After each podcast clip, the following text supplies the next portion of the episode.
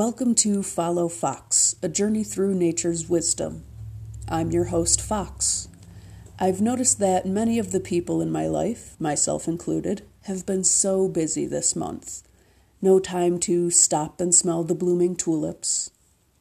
I thought it might be nice to do something a little different this week. I'd like to use this time to read some poetry on the topic of nature and wilderness, and just use this time to relax and reflect. The poem I'd like to open with is actually a prayer that has apparently been used in the Portuguese forest preservations for more than a thousand years. Prayer of the Woods I am the heat of your hearth on the cold winter nights, the friendly shade screening you from the summer sun, and my fruits are refreshing draughts quenching your thirst as you journey on. I am the beam that holds your house, the board of your table, the bed on which you lie, and the timber that builds you a boat. I am the handle of your hoe, the door of your homestead, the wood of your cradle, and the shell of your coffin. I am the bread of kindness and the flower of beauty. Ye who pass by, listen to my prayer. Harm me not. The Summer Rain by Henry David Thoreau. My books I'd fain cast off, I cannot read. Twixt every page my thoughts go stray at large. Down in the meadow where is richer feed, and will not mind to hit their proper targe. Plutarch was good, and so was Homer too. Our Shakespeare's life were rich to live again. What Plutarch read that was not good nor true, nor Shakespeare's books, unless his books were men. Here will I lie beneath this walnut bough. What care I for the Greeks or for Troy town? If jousters' battles are enacted now Between the ants upon this hammock's crown. Bid Homer wait till I the issue learn, If red or black the gods will favor most, Or yonder Ajax will the phalanx turn, Struggling to have some rock against the host. Tell Shakespeare to attend some leisure hour. For now I've business with this drop of dew, And see you not the clouds prepare a shower, I'll meet him shortly when the sky is blue. This bed of herd's grass and wild oats was spread Last year with nicer skill than monarch use. A clover tuft is pillow for my head, And violets quite overtop my shoes. And now the cordial clouds have shut all in, And gently swell the wind to say all's well. The scattered drops are falling fast and thin, Some in the pool, some in the flower bell. I am well drenched upon my bed of oats, But see that globe come rolling down its stem. Now like a lonely planet there it floats, And now it sinks into my garment's hem. Drip, drip the trees for all the country road, And richness rare distills from every bough. The wind alone it makes every sound, shaking down the crystals on the leaves below. For shame, the sun will never show itself. Who could not with his beams e'er melt me so? My dripping locks, they would become an elf, Who in a beaded coat does gaily go. Daffodils by William Wordsworth. I wandered lonely as a cloud that floats on high o'er vale and hill, when all at once I saw a crowd, a host of golden daffodils. Beside the lake beneath the trees, fluttering and dancing in the breeze, continuous as the stars that shine and twinkle on the Milky Way, they stretched in never ending line along the margin of a bay. Ten thousand saw I at a glance tossing their heads in sprightly dance. The Deserted Garden by Elizabeth Barrett Browning. Mind me in these days departed, how often underneath the sun, with childish bounds I used to run to a garden long deserted. The beds and walks were vanished quite, and wheresoever had struck the spade, the greenest grasses nature's laid to sanctify her right. I called the place my wilderness, for no one entered there but I. The sheep looked in, the grass to espy, and passed it nevertheless.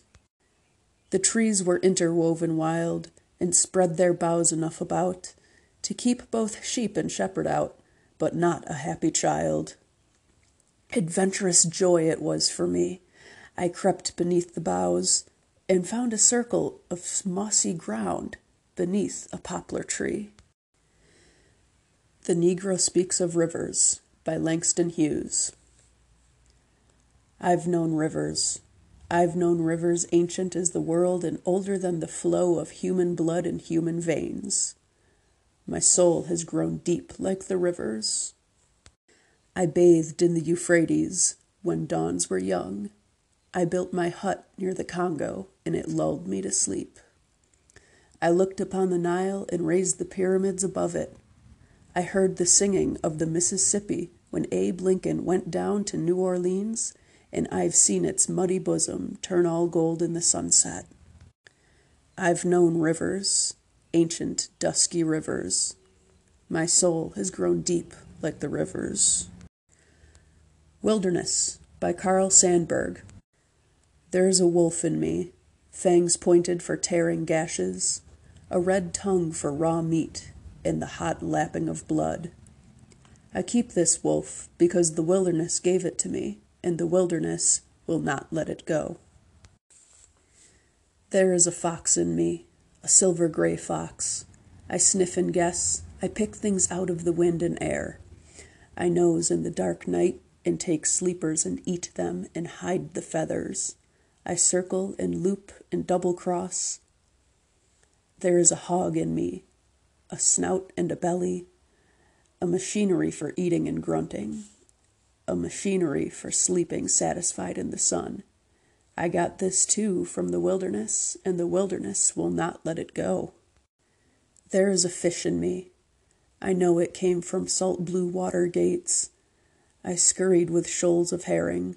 I blew waterspouts with porpoises, before land was, before the water went down, before Noah, before the first chapter of Genesis. There is a baboon in me, clamoring clawed, dog faced, yawping a galoot's hunger, hairy under the armpits. There are the hawk eyed, hankering men. Here are the blonde and blue eyed women. Here they hide, curled asleep, waiting ready to snarl and kill, ready to sing and give milk, waiting. I keep the baboon because the wilderness says so. There is an eagle in me and a mockingbird, and the eagle flies among the rocky mountains of my dreams and fights among the Sierra crags of what I want. And the mockingbird warbles in the early forenoon before the dew is gone, warbles in the underbrush of my Chattanoogas of hope gushes over the blue Ozark foothills of my wishes, and I got the eagle and the mockingbird from the wilderness. Oh, I got a zoo, a menagerie, inside my ribs, under my bony head, under my red velvet heart, and I got something else. It is a man child heart, a woman child heart. It is a father and a mother and a lover.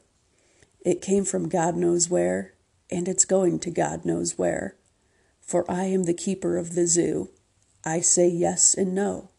I sing and kill and work. I am a pale of the world. I come from the wilderness. What I Would Like to Grow in My Garden by Katherine Riegel. Peonies, heavy and pink as 80s bridesmaid dresses and scented just the same. Sweet Pea, because I like the clashing smells, and the car I drove in college was named that a pea green Datsun with a tendency to backfire. Sugar Snap peas, which I might as well call memory bites for how they taste like being fourteen and still mourning the horse farm I had been uprooted from at ten. Also, sage, mint, and thyme, the clocks of summer, and watermelon and blue lobelia, lavender for the bees, and because I hate all fake lavender smells. Tomatoes to cut and place on toasted bread for BLTs, with or without the B and the L. I'd like, to to plant the sweet alyssum that smells like honey in peace, and for it to bloom even when it's hot, and also lilies, so I have something left to look at when the rabbits come. They always come. They are always hungry. And I think I'm done protecting one sweet thing from another. A Sunset by Ari Banias. I watch a woman take a photo of a flowering tree with her phone. A future where no one will look at it, perpetual trembling, which wasn't and isn't. I have taken photos of a sunset in person. Wow, beautiful. But the picture can only be as interesting as a word repeated until emptied. I think I believe this. Sunset the word holds more than a photo could, since it announces the sun, then puts it away. We went to the poppy preserve, where the poppies were few but generous clumps of them grew right outside the fence, like a slightly cruel lesson. I watched your face, just out of reach. The flowers are diminished by the lens.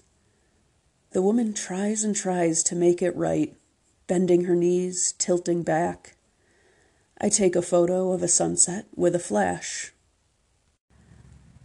I, who think I have something to learn from anything, learned nothing from the streetlight that shines obnoxiously into my bedroom. There is my photo of a tree in bloom, a thoughtful unfolding across someone's face. I hope you've enjoyed these poems, found it peaceful, or maybe just a little mental rest from your busy week.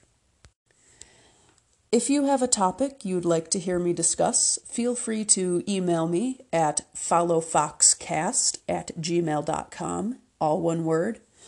Again, that's all one word, followfoxcast at gmail.com. You can follow me on Twitter at underscore dancing fox. You can find my podcast on the Anchor app, Google Podcasts, Apple Podcast, and Spotify. My next episode will be up on the first Wednesday of next month. I believe that is going to be the 5th of June. I could be mistaken though, but the first Wednesday of next month. You've been listening to Follow Fox. I'm Fox. Thank you for following.